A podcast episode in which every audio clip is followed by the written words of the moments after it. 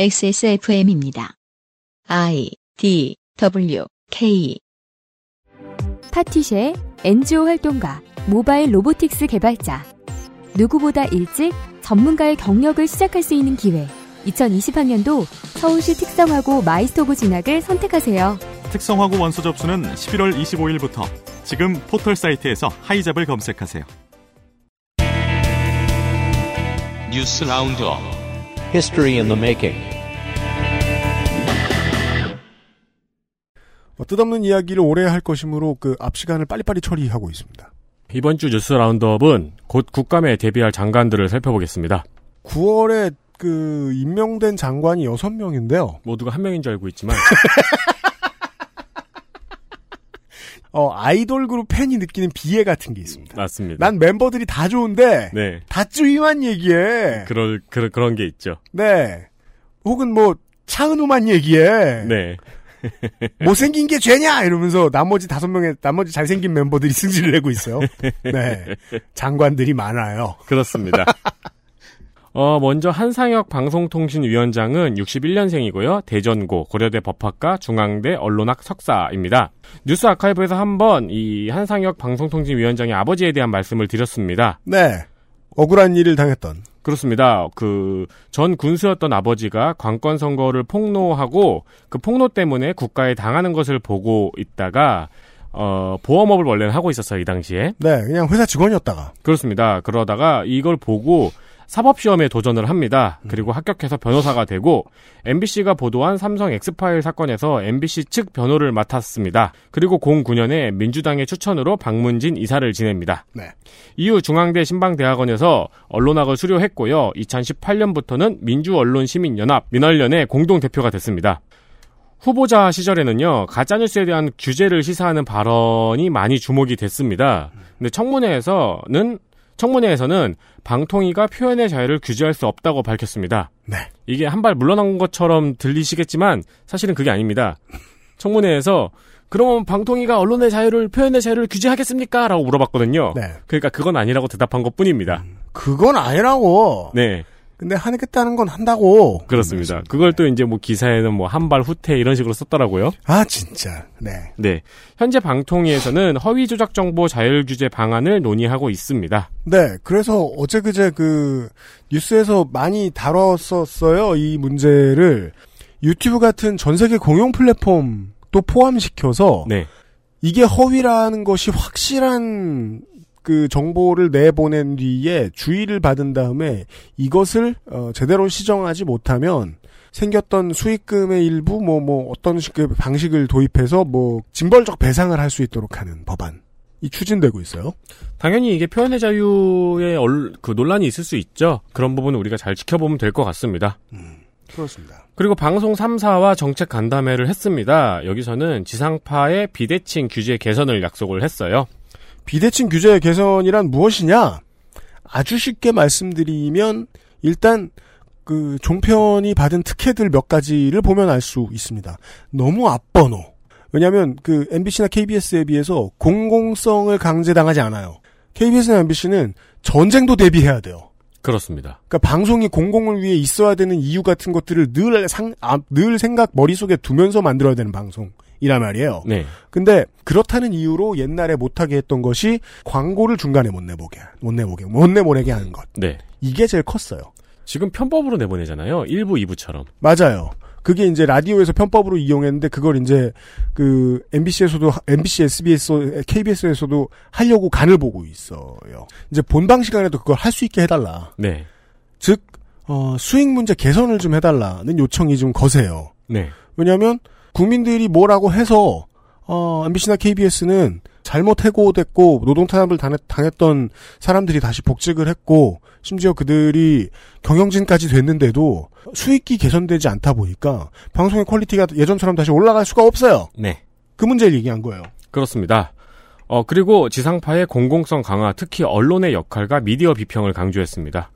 어, 또한 방통위가 7월에 외주 제작 가이드라인을 공표를 했습니다. 그게 11월 달부터 효력이 발생을 하는데요.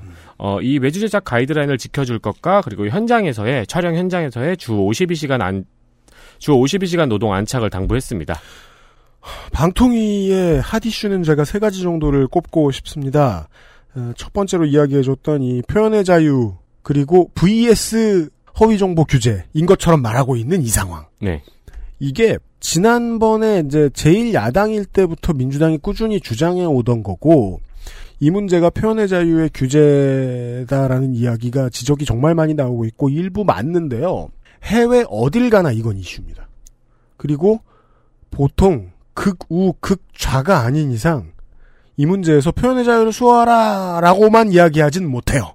그래서 어떻게 보시냐면 좋냐면 먼 과거부터 봐야 되는 게 예를 들어 뭐 일본이다, 뭐 미국이다, 독일이다 서로 표현의 자유를 산정하는 범위가 다르거든요. 네. 독일은 전쟁 범죄와 관련된 이야기들을 절세 할 수 없다거나 그래서 뭐 뭐 어떤 상업 매체에서도 잔인한 거 많이 못 나간다거나 이런 문제들이 있고 네. 그 외에 정치적 그 소견 표명에 대해서는 엄청나게 자유롭고 일본도 대부분의 표현의 자유를 다 허용을 해주고 있는데 이제 그 표현의 자유를 악용해서 점점 이 미디어가 우경화되고 있는 문제는 우리하고 비슷하고 네. 미국은 상당히 범위가 넓은 편이고 이런 이런 것들이 있는데 미국도 오랜 세월 동안 그 공산주의 공포증에 많이 시달렸던 게 지금의 미디어에도 묻어 있습니다. 음. 이 역사를 그대로 가져가다 말고 갑자기 가짜 뉴스라는 큰 문제를 페이스북과 유튜브를 통한 이런 문제를 맞닥뜨린 거예요. 그래서 그동안 있던 역사와 문화를 그대로 가져간 채로 일부 표현의 자유를 규제하게 된 네. 거죠. 한국은 원래 규제가 많았어요. 근데 원래 규제가 많았던 그 전통까지 지금의 흐름에다가 뒤집어 씌워가지고 뭐라고 할 수는 없다는 거예요. 네. 예, 이런 맥락을 고려를 해야 이게 단순히 표현의 자유 대 가짜 뉴스의 대결만은 아니다라는 걸 이해할 수 있다고 봅니다. 어, 그래야 지금 여당이 왜 계속 규제 규제를 외치고 있는지도 이해할 수 있다고 봅니다. 어, 그리고 그 두 번째와 세 번째 이슈가 서로 맞물려요. 지상파의 비대칭 규제로 인해서 얻고 있는 피해를 어떻게 복구해 주느냐. 네. 제가 아까 말씀드렸죠. 그래서 피해를 본다고 실제로 소득이 줄, 그 실제로 매출이 줄었다고. 네. 매출이 너무 줄었는데 이 회사는 이 회사들은 보통 노동권이 그나마 잘 지켜지던 곳이다 보니까 정규직들의 급여가 세요. 음. 실제로 인건비가 매출에 그 들어가는 비중이 상당합니다. 네. 이건 건강한 거죠. 네. 근데 이 건강함을 유지해주기 위해서는 매출이 유지만 돼도 되는데 너무 많이 깎여버렸어요. 네. 경영진은 이제 경영과 관련된 판단을 해야 돼요. 이게 골치 아파요. 그럼 그랬는데 그 다음 뭐, 뭐, 뭐 마지막에 뭐 얘기해줬죠? 외주 제작 가이드라인과 현장에서의 52시간 안착을 당부했죠. 이러면 비정규직이 구제돼야 돼요. 방송가에서. 음. 비정규직 대표적으로 고생 많이 하는 사람들이 누굽니까? 우리가 지난번에 소개를 해드렸던 방송 작가들이나 스태프들 많죠. 네. 그들을 구제해야 되거든요. 근데 이전에 노조에 있던 사람들이 지금 경영진이 됐다고 말씀드렸잖아요. 네. 그들이 뭡니까? 비즈니스맨이에요, 이제. 경영을 해야 돼요. 음. 군사를 줄이겠대요. 오랫동안 정규직이었던 사람들이 갑자기 우리 회사가 돈을 못 벌어. 그래서 비용을 덜 써야겠어. 라고 생각하면 보통 비정규직한테 덤탱 이슈입니다. 네. 그게 지금 상황입니다. 그러니까 이렇게 이해해야 자연스럽고 민주 세력이니 뭐 양심적인 언론인이니 칭찬해줘가지고 경영진에 올렸더니 그놈들도 똑같은 놈들이네라고 얘기하면 너무 이해가 얕은 거라는 거예요. 음. 그러니까 그 문제를 아는 인물이긴 한데 어, 방통위원장이 네 그 이슈에 대한 질문들이 어, 여기에서 정치적 색깔을 더, 더 씌운 문장으로 번역이 되어서 이번 국감에 나올 거거든요. 음. 네. 네. 이때 사람들이 좀 현명하게 반응해 줬으면 좋겠어요. 저 이런 맥락을 가지고 있다. 음. 예. 이명박이 망쳐놓은 게 있고, 전 세계의 극우화의 흐름이 있고, 그 안에서 계속해서 탄압이 이어지고 있는 맨 아래쪽에 있는 방송 노동자들이 있다. 네. 그들 모두를 구제할 방법들을 지금 다 얘기해놨고 어떤 것들은 상충된다. 이렇고요. 이 지금 두 가지를 얘기하셨잖아요. 비정규직 문제랑 수익성 악화. 음. 요중 하나만 얘기하면 좋은 공격이네요. 그렇죠.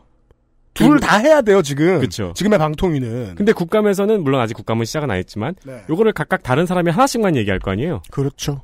네. 이러면 이제 언론은 꽃놀이 그 보수 언론은 꽃놀이 팬게 이러면 노노 갈등을 일- 노노 갈등을 일으키기가 너무 좋습니다. 음. 예. 아 이런 게 고통이래. 정규직이 임금을 한번 동결해보고 어 비정규직에 꼭 필요한 비정규직의 처우를 늘리면 어떨까? 라는 얘기가 뭐뭐 정규직 노조가 이걸 합의해줬다. 그럼 그걸 가지고 또 회사 내부에서 분란이 엄청나게 생기거든요. 네. 지금 우리는 이런 과정을 한동안 겪을 거예요. 특히나 어, 지상파 방송사들이 많이 겪을 겁니다. 네. 예.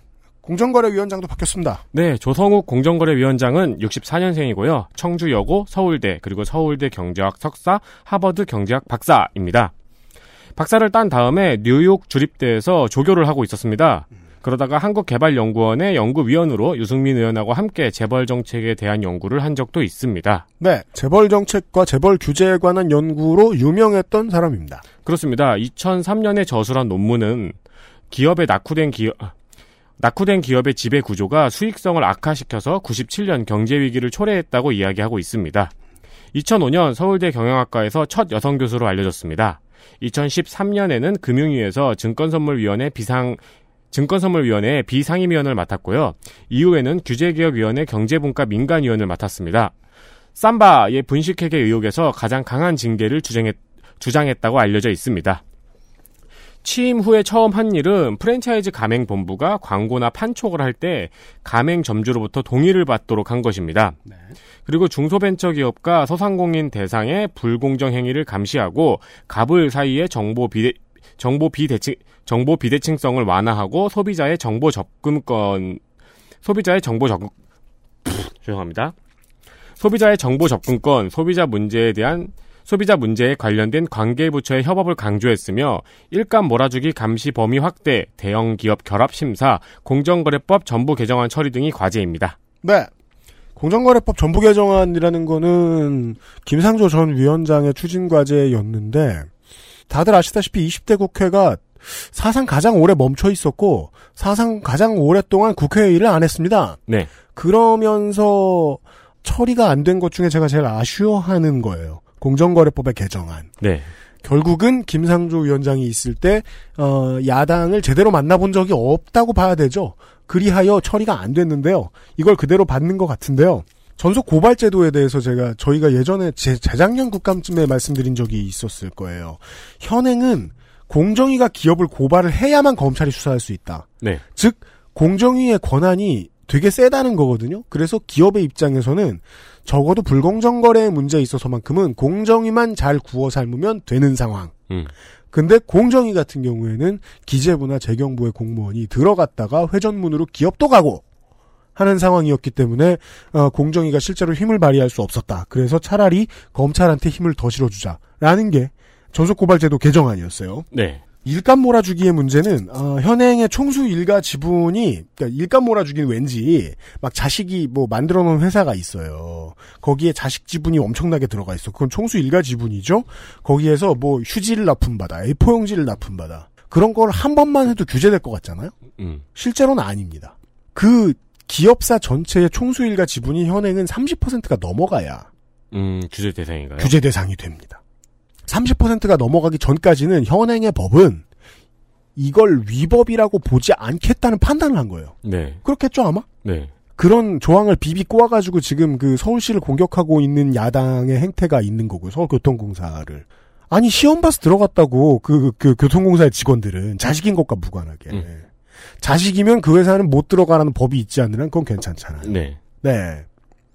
근데 반대로 이 법은 문제가 있다라고 여긴 거죠. 현행의 정부는. 그래서 지금은 뭐 20% 하자, 10% 하자 이 논의가 많은데 어, 한국당은 아예 만나주거나 아예 받아줄 생각이 없습니다. 이걸 밀어붙여서 해결해주는 즉 김상조의 업무를 끝내주는 게 지금 조성욱 위원장의 가장 큰 일로 보입니다. 그리고 다음은 법무부 장관입니다. 조국 65년생 해강고 서울대 서울대 석사 박사 UC 버클리 석사 박사 그리고 키는 180입니다. 다음은 최기영 과학기술 정보통신 아, 그 그래도 뭐 한마디는 하죠. 언론에 많이 비치니까요. 지금 법무부와 행정부가 무엇을 개혁하려고 하는지를 모르는 국민들이 우리 방송을 듣고 있을 가능성이 적죠. 네. 근데 이제 국감을 놓고 이야기를 하면요. 국감에는 뭘 얘기해야 될까요? 취임한 지 한 달이 좀 안 됐잖아요. 한 달 동안 무엇을 보았느냐? 어떻게 개혁하겠느냐? 무엇이 문제가 있었느냐? 이걸 물어보는 게 업무겠죠. 네. 국회의원들의. 네. 근데 그 정도를 할 거는 지금 민주당하고 정의당만 그걸 할 것 같고 제가 음. 보기에는 노동당 정도. 근데 나머지들은 어, 업무와 무관한 걸 묻겠죠. 아마. 그렇겠죠. 네, 네, 네. 그럴 것 같고요. 네. 시간이 없으니까. 수영장으로 날아가겠죠. 다음은 최기영 과학기술 정보통신부 장관입니다. 55년생 서울중앙고 서울대 전자공학 카이스트 전기전자공학 석사 그리고 스탠퍼드 전기공학 박사입니다. 55년생으로서는 rare하게 서울 출신입니다. 그렇습니다. 서울 토박입니다.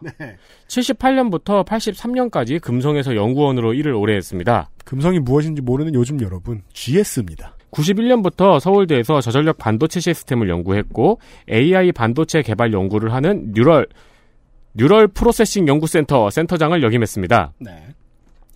반도체 전문가입니다. 그렇기 때문에 일본의 무역 보복에 대응하기 위한 반도체 역량을 키우기 위한 카드라는 분석도 있습니다. 작년에 아파트 주민들에게 전기세 2,000원을 나눠낼 동의가 있느냐 묻고 설치 비용을 대서 경비실에 에어컨을 설치한 미담의 주인공이라고 합니다. 과기정통부는 현재 9명의 간부 자리가 공석입니다. 게다가 본인도 근무 기간이 짧고 그리고 네. 오래된 연구원 경력 말고는 학교에만 있었기 때문에 행정 경력이 많이 없죠. 그렇기 때문에 조직 개편에 다소 시간이 걸릴 것이라는 염려가 있습니다. 네. 최근에 기사를 서칭해 봤거든요. 근데 이제 바쁘게 여기저기 다니면서 이건 매우 중요한 기술입니다를 계속 반복하고 있습니다. 그게 무슨 소리냐면요. 기업이나 연구단체가 하는 말을 들어주는 역할을 가장 중시했으면 좋겠다라고 생각하고 넣은 인사로 보인다라는 것입니다. 네. 특히 지금 한일 갈등과 반도체 역량에 국가가 집중해서 도와줘야 된다는 이 분위기를 타고 들어온 인사로 보입니다. 네. 네. 다른 장악력을 별로 요구받는 것 같지 않습니다. 예측은 그렇습니다. 저는. 그러니까 제가 말씀드린 이 기술은 매우 중요한 기술입니다라는 말을 반복한다는 게 무슨 의미냐면은 드론 무슨 컨퍼런스 가가지고 드론 기술이 매우 중요한 기술입니다. 저희가 정부가 도와드리겠습니다. 네. 그리고 AI 가가지고 그렇죠. AI가 중요한 기술입니다. 정부가 도와드리겠습니다. 빅데이터에도 그렇고 비트코인에도 그렇고 지금 이제 그 임무를 수행하고 있습니다. 그런 자리로 보입니다. 네. 아 그리고 취임 임명되면 그걸 먼저 해야 되고요. 네. 그리고 그 비슷한 사람 하나 더 있는데 이 사람은 좀 문제점을 생각해 볼 게 있습니다. 은성수 금융위원장입니다. 61년생 군산고 서울대 경제학 그리고 하와이대 경제학 박사입니다. 서울대를 다니다가 83년에 행정고시 27회 재경직에 수석으로 합격합니다. 그리고 재무부에서 사회생활을 시작한 공무원입니다. 시간이 흘러 흘러 국민의 정부 대통령 비서실에서 금융 담당 과장을 맡았고 참여정부에서는 청와대 경제보좌관실 행정관을 지냈습니다. 18대 대통령 인수위원회 경제분과 전문위원을 역임했고 2016년에는 한국투자공사 사장을 맡았고 17년에는 한국수출입은행장을 맡았습니다. 네. 이게 그 기재부와 재경부 그리고 금융위 쪽의 헤드쿼터 이렇게 쳐다보다 보면은 생기는 의문과 답답함입니다. 여기는 검찰만큼이나 안 변하는 곳입니다. 은성수 위원장은 기재부 라인이고요. 그 전에 전임자 최종구 위원장 전 위원장이 재경부 라인이었습니다. 즉 인력 안배입니다. 네. 정치 용어로 표현하면 개파 안배된 인원입니다. 아저씨가 설명을 해줬었죠. 네. 한 번씩 한다고. 그렇죠. 기재부 재경부 개파 안배가 됐고요. 그런 다음에 그 들으셔서 아시겠지만 16년에 KIC 사장을 한투 투공 사장을 했잖아요. 네.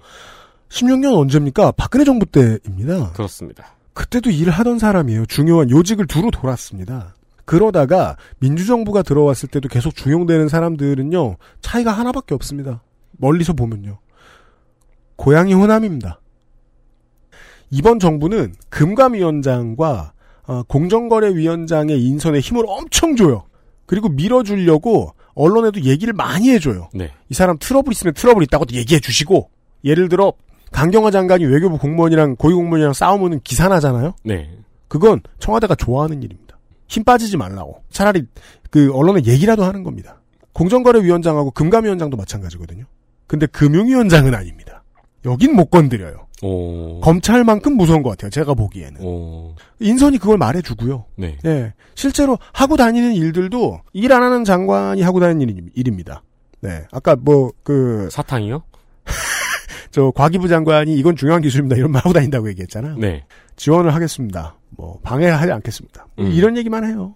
이번 행정부가 금융위원장 혹은 금융위가 하는 일은 거의 건드리지 않는 수준인 것처럼 보여요. 네. 다음은 이정옥 여성가족부 장관입니다. 55년생이고 전주여고, 서울대 영어교육과, 그리고 서울대 사회학 박사입니다. 84년부터 쭉 대구 가톨릭대 사회학과 교수로 재학 중입니다. 국방부 양성평등위원회 민간위원장을 맡았고요. 2014년부터 여성 외교 포럼 공동대표를 지냈습니다. 2015년에는 위안부 피해자 53명을 이 당시에는 53명이었습니다. 노벨 평화상 후보로 추천하는 방안을 제안한 적도 있습니다. 네.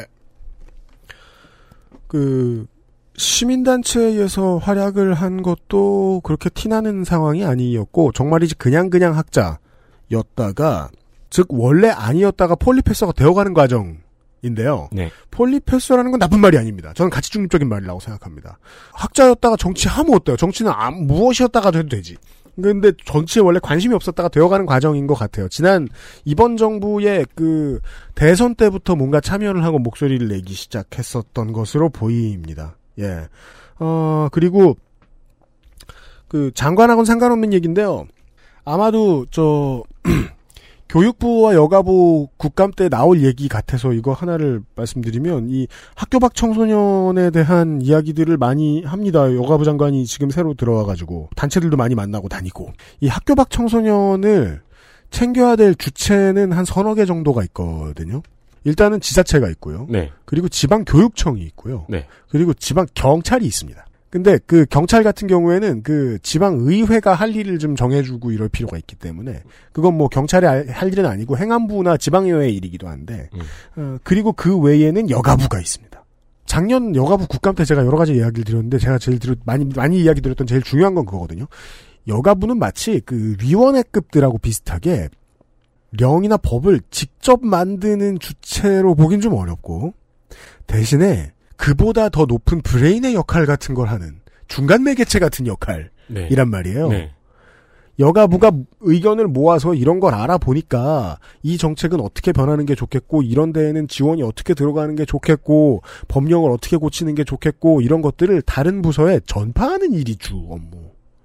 그러려면은 다른 부서보다 높아야 되는데 보통 국감 일정을 봐도 그렇고 그 국회의원들의 배정을 봐도 그렇고 다른 부서들보다 한 단계 낮죠. 네. 이 부처가. 네. 학교 밖 청소년의 문제도 마찬가지입니다. 비용은 경찰, 지자체, 지방교육청이 되는데 가장 중요한 업무를 해야 될 주체는 여성가족부다.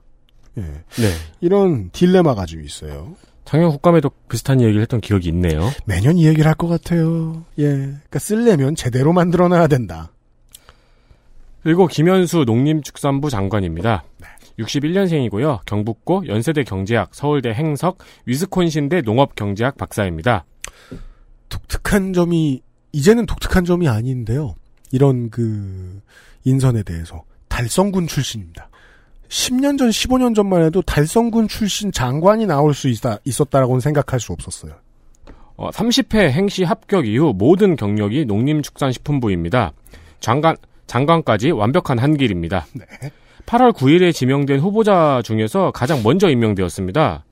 그런데 임명이 되자마자 태풍에 이은 아프리카 돼지 열병 때문에 지금은 의자에 앉아있을 시간이 없습니다. 어, 예고를 해드리자면 이 ASF 때문에 마지막 나라는 종합감사 있죠? 네. 그것 빼고는 지금 그 농림축산부의 농림축산위의 국감이 없습니다. 네. 사실 이쯤 되면은 국무위원이든 국회의원이든 다 현장 가 있, 있거나 그 정정 농축산이 얘기해 농, 농축산이 얘기해줬죠. 그 현장 진짜 그 현장 말고 네, 네. 상황실에 가 있거나 그렇죠. 그 현장도 함부로 이제 못 다니기 때문에 네. 네. 상황실에 가 있거나 하는 게 맞는 판단이고 지금 여야가 그 옳은 합의를 해 준 것이라고 보입니다. 그래서 신임 김현수 장관은 이번에는 국감을 피할 수 있게 되었습니다. 어, 다만 종합감사 때 뭐 이 얘기를 하겠죠. ASF 얘기를 하겠죠. 그렇겠죠. 네. 네. 할 말이 없는 게요. 저는 뭐 지금의 그러니까 뭐랄까요? 이거는 민주당과 한국당 그 어떤 정당이 정권을 잡아도 농가의 처지에 대한 이해는 계속해서 부족할 것이다. 음. 이런 느낌이 들지 않을 수가 없는 게 어, 이계호 전 장관은 지금 총선을 준비하는 게 맞아요. 네. 그 그럴 거예요. 내년이잖아요. 네. 이제 9월이에요. 시간 없습니다. 달려가 10월이구나. 시간 없어요. 달려가야죠. 이계호 의원은 가서 다시 저 뭐냐 재선을 위해 준비를 해야 되는데 지금까지 무슨 업무를 추진해 왔는지는 모르겠지만 아무튼 추진해 왔던 장관을 이 시즌에 바꾸는 건 전 이해할 수 없어요. 음. 네. 나머지 장관들보다 5일 정도 먼저 바꿔 바뀌었는데요. 네. 원래 예정된 대로 바꿨거든요. 네. 그래서 뭐 원래 예정한 대로 바꿨다 쳐. 그 다음부터는 이계호 의원의 문제인 게 전임자가 돼가지고 그냥 지역구 동네 의원이 하던 일 말고 아무것도 안 해요. 오. 주로 테이프 끊는 일 하고 다니는 것 같아요. 지역민 만나고. 음. 그걸 해야 되는 건 맞는데 옛날 구식 정치인처럼 그거를 지방 언론에 자랑하고 다니는 게 지금 할 일이 맞는가? 이건 누군가가 혼내야 된다고 생각합니다. 어, 그러네요. 이계호라고 하고 뉴스 탭을 보면은 그냥 총선 준비하는 정치인 기사들밖에 없네요. 아프리카 돼지열병 관련된 이야기는 없네요. 그 사안의 중대성을 맨 위에서 절감하려면 이런 식의 인선으로는 곤란하다라는 음. 생각은 좀 듭니다. 네. 국감 때 그 ASF 얘기를 할 기회가 없을 것 같아서 지금 먼저 얘기를 해봤습니다. 네. 이렇게 길게 국감 예습을 좀 해봤습니다. 그렇습니다. 사실 국감에서는 지금 저희가 말씀드린 거 말고 다른 이야기가 더 많이 나올 거예요. 어, 그럼요. 딴 얘기 많이 할 네, 겁니다. 자녀 문제, 집 문제. 네. 아, 여러분이 보시면 그럴 거고요. 저희들은 그런 얘기 별로 안 아, 하고. 그렇습니다. 네. 저는 일부러 말씀 안 드렸습니다. 그것은 알기 싫다는 한 번만 써본 사람은 없는 빅그린 프리미엄 헤어케어 XSMALL 블랙박스 섹션 이달의 PC로 만나는 컴스테이션 2020학년도 서울시교육청 특성화고 마이스터고 입학 안내에서 도와주고 있습니다. XSFM입니다. 일단 첫 번째로 음정을 이런 식으로 오르고 내리면서 맞는 음정을 찾아갈 수 있습니다.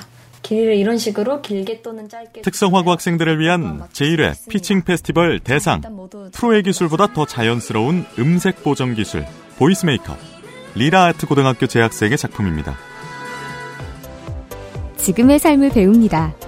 2020학년도 서울시 특성화고 마이스터고 진학을 선택하세요. 특성화고 원서 접수는 11월 25일부터 지금 포털 사이트에서 하이잡을 검색하세요. 건강기능식품 광고입니다. 아, 자, 간 좋은. 어? 이거 왜? 그 소리 그만 듣고 싶거든. 악화된 간 건강, 스트레스로 인한 피로, 밀크시슬과 홍경천 추출물이 함유된 간조은이 도움을 드릴 수 있어요. 간 건강, 간 좋은. 헬릭스미스. 구스베리 추출물로 모근을 더 건강하게 자연 유래 성분으로 자극 없는 세정력, 뛰어난 보습 효과와 영양 공급까지. Big Green 이젠 탈모 샴푸도 빅그린 hair loss 샴푸. 네, 한 번만 써본 사람은 없는 수많은 두피 troubler의 요람. 네. 이 요람은 정말 들어가고 싶지 않네요.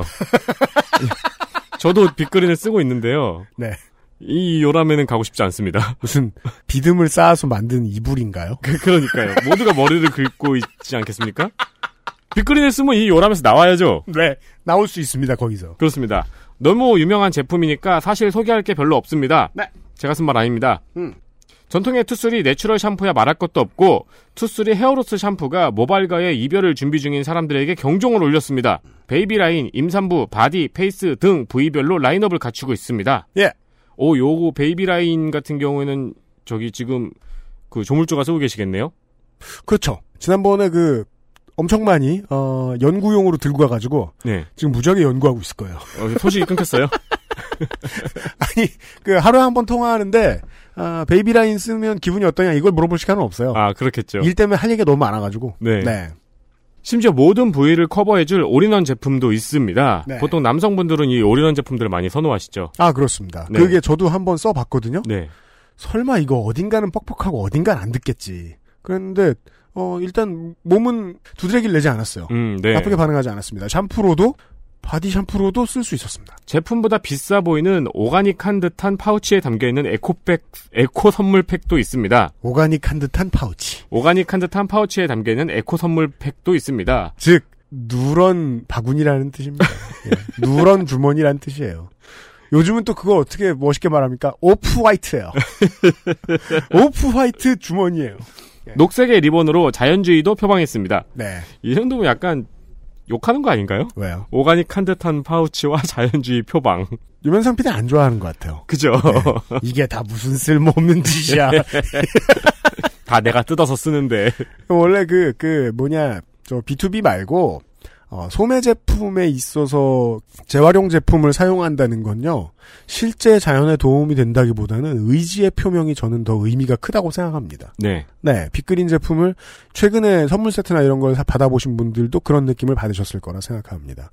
물론, 유면상 PD는 많은 이제 육아를 경험해 보신 청취자 여러분, 네. 지금 죽고 싶습니다. 지금 한, 한 3개월 됐거든요. 그, 뭐냐, 저희 회사, 그니까 출근 안 하고 재택근무를 시작한 지, 재택근무 기간이 지금 한 3개월인가 4개월 남았는데, 저희 회사 규정에 따르면, 새로 생긴, 네. 그, 때까지 살아 있어야죠. 네. 그 지금 계속 막 초기 우울증 이런 걸 호소하고 있기 때문에 음. 네. 뭐 환경보 알게 뭡니까? 근데- 싫을 때예요. 이렇게 광고를 쓰겠지. 아니 근데 오가닉 한 듯한 파우치나 자연주의 표방이라고 하셨잖아요. 네. 근데 저번에 유피님이 빅그린은 실제로 이 포장에서 굉장히 고민을 많이 한다고 말씀하셨잖아요. 그렇죠. 네, 실제로 자연을 위한 제품으로 포장을 하기 위해서. 그렇죠. 네, 그러면은 그렇게 써줘야죠. 조선일보의 마인드죠. 네. 오가닉 한 소리 하고 있네. 이 기득권아. 뭐라고 하고 있는 거죠. 실제 빅그린은 고민을 많이 합니다. 네. 알고 계시겠지만 빅그린 제품은 액세서몰에서 최저가입니다. 그럼요. 빅그린 대표가 저희 사무실에 직접 와서 보증을 했습니다. 네. 늘 그렇듯 액세서몰에서 빅그린 제품을 구매하세요. 네. 감사합니다.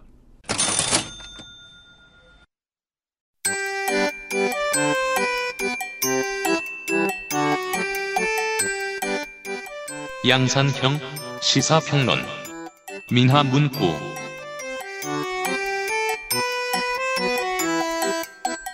마이크 테스트 좀 해주세요. 아, 아, 아, 아이패드 OS 13.1 빨리 업데이트 해주세요. 업데이트 이렇게 느려 이거. 업데이트 밤에 해야죠. dark 아, 네. 모드 딱히 뭐 어. 좋을 건 없고 어젯밤부터 이거 시도하고 있는데 이거 왜? 지금 제일 바보 같은 거는 그 꺼놓지 않으니까 그 지도 앱이 팝업이 떠요. 지도 앱이요? 자동차 시동을 거는 순간 지도 앱이 팝업이 떠요. 어. 그래서 사무실에서 뭐 집까지 11분 이렇게 써 있어요. 예. 실제 내비 보면 59분인데. 아. 또라이야, 아이, 아이, 또라이. 거지 멍청이 구글맵 이 불편한 걸 그거랑 거의 모든 앱이 dark mode가 되는 거하고 어, 뭐야, 깜짝 놀랐네. 몇 가지 변화를 봤는데 아직 체감이 안 돼. 요즘은 뭐 변화가 된 게 있으면은 실험을 일부러 하질 않으니까 귀찮아서 OLED이기 때문에 저절 저기 전력을 아끼려고 그걸 하는 거잖아요. 아 그런 거예요? 그렇지 않을까요? 그냥 밤이라서 하는 줄 알았는데. 아 밤이라서? 네. 저, 저도 그게 맞는 걸로 알고 있어요. 하얀색은 전력을 더 쓰니까. 아 그렇구나. 그래서 옛날에 안드로이드 초창기에 나왔을 때 갤럭시만 OLED 쓰는 것만 배경이 까만색이었잖아요. 근데 지금 상당수가 지금 이걸 아직 적용을 못해서 dark mode에 위젯들 띄우면 위젯들이 까만 글씨라 가지고 뭔가 감추고 싶어 하는 것 같아 나한테. 대기질 안 알려주지 이런. 내가 아이패드 3세대쯤인가 그때 사고 아직 그게 쓰고 있- 그걸 쓰고 있지. 저도 지금 이거 미니 1세대인데. 그 지장이 없다기보다 쓰질 않는 거. 나는 언젠가부터 정말 가격 때문에라도 아이패드를 포기하게 됐어. 처음에 한두 번 나올 때까지만 해도 아이패드 되게 열심히 쓰- 잘 쓰다가 특히나 심시티 할 때 아이패드만한 플랫폼이 없었던 것 같아. 저는 계속 그랬던 네. 것 같아요. 살까 알아보다가 아 몇만 원 더 보태서 맥북 에어를 사자. 내 주제에 무슨 맥북 에어야. 원래 그 소비라는 게 그렇잖아. 예. 중간급을 알아보다 말고 눈을 올- 높였다가 포기하는. 맞아요. 맥북 에어에서 또 몇만 원 더 보태면은 모닝 중고를. 뭐 그거 차로 넘어가는. 그렇지. 저는 이 아이패드 사랑합니다. 그냥 보고만 있어도 좋은 것 같아요. 386 세대 의식 구조. 중앙일 중앙일보 오늘 그거를 아이패드의 좋은 점이라고. 이거 보고 너무 황당해가지고. 저 그림 봤는데 이제는 독립 이후에 북한에서 그 지주의 개념에 대해서 교육하는 것처럼 조중동이 386에 대해 교육을 하고 있어요. 이게 저 박근혜 정권 이명박 정권만 해도 내가 이 방송에서 386은 뭘 조심해야 되고 뭘 조심해야 되고 뭘 잘못했다 이런 얘기를 하는 게 되게 쉽고 지적할 만한 가치도 있다고 생각했는데 지금 뭔가 오염이 심하게 된 386 386 때문이에요 다. 저희가 고질해드렸던 대로 음, 아무거나 해오랬어요. 주제를 마음대로 해라. 라고 했더니 어, 아이씨가 이렇게 답장을 보내는 거예요 저한테. 네 잡담 팟캐스트로. 아 지금 녹음하는 거예요? 네 변질됐죠. 아니 근데 나는 주제를 자유로워서 하려고 그랬지 잡담하라 그런 건 아니잖아. 아니 그래서 저는 개인적으로 와 이제 카메라 렌즈 같은 거 하시나고 기대했는데 또 되게 심각한 걸 가져오셨는데요. 어, 그래요? 아주 우울하네요. 네. 아, 네. 그래요? 어. 카메라 렌즈는 뭐 잘 모르고 사실. 언제 아는 얘기했다고. 아 캐논은 대단합니다. 근데 네. full frame mirrorless를 만드는 것까지는 이해를 하는데 네. 그 렌즈군을 꼭 그렇게 다르게 해야 되나? 그뭐 이해가 안 되네요. 뭐 아무튼 네. 그래야 팔지 않을까요? 그렇죠. 모든 걸 팔고 사고 이것이 바로 인터넷 세계가 아니겠습니까? full frame mirrorless면 렌즈군을 다르게 해야죠. 아 그래요? 네. 어. 실태잖아. 아저씨는 네. 잘 몰라서. 네. 네, 구조상 렌즈군이 그 전용 렌즈가 있어야 되는 구조잖아요. 아, 그래요? 네. 그러면은 그러면은 예를 들어서 우리의 그 EF 렌즈가 네. 있고 crop body용 EFS 렌즈가 있잖아요. 예. 근데 어쨌든 꽂을 수는 있잖아요. 네. EFS 마운트에 EF를 꽂든지. 네. 그게 이제 문제가 생기지만 네. EF가 crop body 렌 전용 렌즈 말씀하시는 건가요? EFS 그게 아, 예. 그게 이제 예. 캐논의 렌즈군이에요. 예. 아. 그 하여튼 호환이 되는데 이거는 그 미러리스 렌즈군은 EFM이거든요. 네. 근데 full frame mirrorless 카메라에 꽂는 렌즈는 마운트를 달리해서 낸 거잖아요. 네. 내고 있는 거잖아요. 왜 그러지? 그 저기 마운트를 왜 달리하는지는 모르겠는데 아마 네. 뭐 단자가 더 필요해서 그런지는 어쩐지는 모르겠는데 그렇겠죠. 그냥 crop body 렌즈를 꽂으면 이렇게 주변이 잘리잖아요. 그렇죠, 네. 그렇죠. 네. 그 교도소의 재소자들더러 네. 취미로 어 카메 그저 디카 촬영을 허용한다. 네. 그러면 이제 프레임을 넘나들면서 그걸 호환시키는 장인들이 나타날 거예요. 음. 교도소 안에. 음, 교도소에는 비행기도 만드니까 교도소에서는. 그렇죠. 네. 예, 그때그때 이렇게 녹여가지고 네. 맞게 만들어서 촬영하고 있을지도 몰라.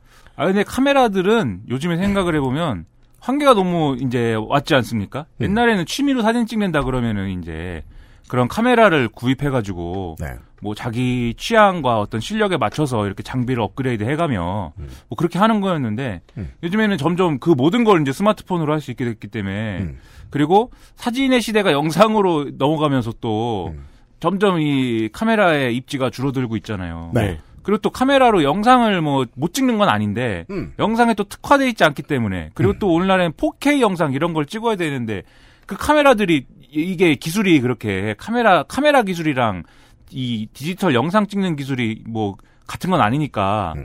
카메라로 영상을 찍으면 카메라 막 뜨거워지고 네. 그러면 이제 과열되기 때문에 4K 영상은 뭐 몇 분 이상 못 찍고 뭐 이런 거 아니에요 다 지금 네. 그렇죠. 그래서 이게 스마트폰한테 밀리는 시대가 돼버려 가지고 음. 카메라는 취미로서? 예? 취미로서? 예, 앞으로 어렵다 이런 생각이 들고 음. 아이폰 11이 나, 나온다지 않습니까? 음. 아이폰 11, 아이폰 11 프로, 나왔죠? 예, 네. 미국인들은 이미 쓰고 있죠. 그 발칸포 달린. 예, 홍콩 사람도 쓰고 음. 아이폰 11 프로 맥스 네. 이거 약 이름 같아. 아이폰 11 프로 맥스. 하면 콧물이 멈추고 예. 근데 그걸 보니까 점점 그 뭐야 processing 기술이 그 발달해 갖고 예를 들면 그냥 카메라로 찍었으면 여기 만약 찍었다 그러면 창문 밖에가 다 날아가서 날아가야 되는데 요즘 안 그렇죠. 예. 음. 걔는 그거를 합성을 해가지고 네. 창문 밖에 보이게 만들더라고요. 네. 야 그러면은 아, 물론 이제 이전 세대도 그렇지만 더 잘하더라고요 그거를. 야 그러면은 이제 카메라는 뭘 하나 이제? 예, 카메라는 뭘 하냐? 음. 감성? 그럼 이제 그 내비게이션 업계가 카메라 업계 보고 어서와 하고 있는 거죠. 그 앞에 이제 MP3 업계가 있고. 아, 근데 카메라로 여전히 찍으면 해상도도 뭐 이렇게 여전히 근데 카메라로 찍으면 카메라로 찍은 사진에 또 그 아름다움이 훨씬 또 있는 게 또 사실인데 그런 건 이제 근데 정말 사진 애호가들만 알아, 알아보고 그거 신경 쓰는 거고 우리가 일상으로 사진 찍을 때는 전혀 필요하지 않은 물건이 카메라가 되고 있습니다. 그래서 좀 슬퍼지더라고요. 2004년쯤에 네. 로모 카메라를 좀 써본 아. 적이 한번 써보자. 네. 야 힙했죠 그거. 예. 근데 카메라에 취미 없는 사람이 쓰기엔 또 되게 힘든 거예요. 음. 예. 그리고 그때부터 이미 포토샵을 잘 하던 사람들은 어, 로모 카메라로 찍은 것 같은 필터링 하는 건 일도 아니에요. 아 그럼요. 더라고요. 네, 포토샵. 우리 그 조국 장관님 뭐 표창장 위조 뭐 이런 얘기 나오잖아요. 네. 그거 뭐 그 직인을 뭐 이렇게 그 따가지고 올리는 게 뭐 어렵다 뭐 이렇게 말씀하시는 분들이 있는데 네. 아이 저 저한테는 껌입니다. 근데 그거 네. 다 조용히 하고 있는 게 이상 물론 제가 모르는 게 있겠죠. 네. 조교 알바 해 보시면 네. 직인 엔진 다 갖고 있지 않나요? 그거를 뭐 그 상장에 얻는 것 자체는 그것이 포토샵으로 굉장히 어려운 기술이다라고 얘기하는 거에 대해서 상당한 의문을 갖고 있어요. 그거 난 잘할 수 있는데 나한테 갖고 오지. 그러니까 그거를 굳이 포토샵으로 해야 되는 거는 어려운 각오가 필요한 일이죠. 이걸 그 아저씨는 이걸 얘기하고 싶은 거예요. 불가능하다고는 말하지 마라. 네. 뭐, 하고자 하면 너무 오랜 시간과 품이 들거나 해서 그렇지. 휴대폰용 사진 편집 프로그램도 가능한 거를 왜 굳이 포토샵으로 해야 하는가? 그래서 포토샵 사랑하고요. 저 어도비 없으면 살 수가 없습니다. 아, 어도비 없으면 살, 수- 인류가 살 수가 없어요. 네, 어도비가 없어도 살 수 없고 네. 애플이 없어도 살 수 없고 다 살 수 없는 거 천지. 더 많은 분들은 말이에요. 네. social이 없으면 살 수가 없어요. 아 social도 없으면 저는 어, social 없어도 살게 살는데. 네. 옛날에는 말이에요. 어, 지나가던 뭐 잘 사는 멀쩡한 시민이 디오게네스와 대화를 하잖아요. 네. 거리의 현자와 음. 그런 그 우화들이나 이런 이야기를 보고 있으면 길거리에 앉아 있는데 뭘 우리보다 더 똑똑똑해 그럴 리가 없잖아. 음. 자기 방에 책이 많길래 자기 방도 없는데 음. 배만 고프지. 그 생각했는데 요즘은 시내 장소를 지나가거나 어디 공원 이런 데에서 거주가 불분명한 분들이 이제 주무시고 계시잖아요. 그분들은 이제 아 분명히 우리보다 현명한 어떤 지점이 있겠구나라는 확신이 드는 측면이 있어요. 음. 왜 충전이 여의치 않다 보니까 손에 폰이 없습니다. 음. 손에 폰 없는 사람은 분명히 우리보다 아는 게 몇 개 더 있을 것 같아요. 음. 제가 보기에. 음. 네, 요새 그런 생각 많이 해요. 음. 맞아요. 네. 김민아 예측대로 잡담하는 시간이 됐네요. 네. 네. 우리가 이런 힐링 시간도 있어야죠. 그렇죠. 네. 우리 맨날 무슨 뭐, 뭐 심각한 얘기. 우린 힐링의 시간으로 오늘은.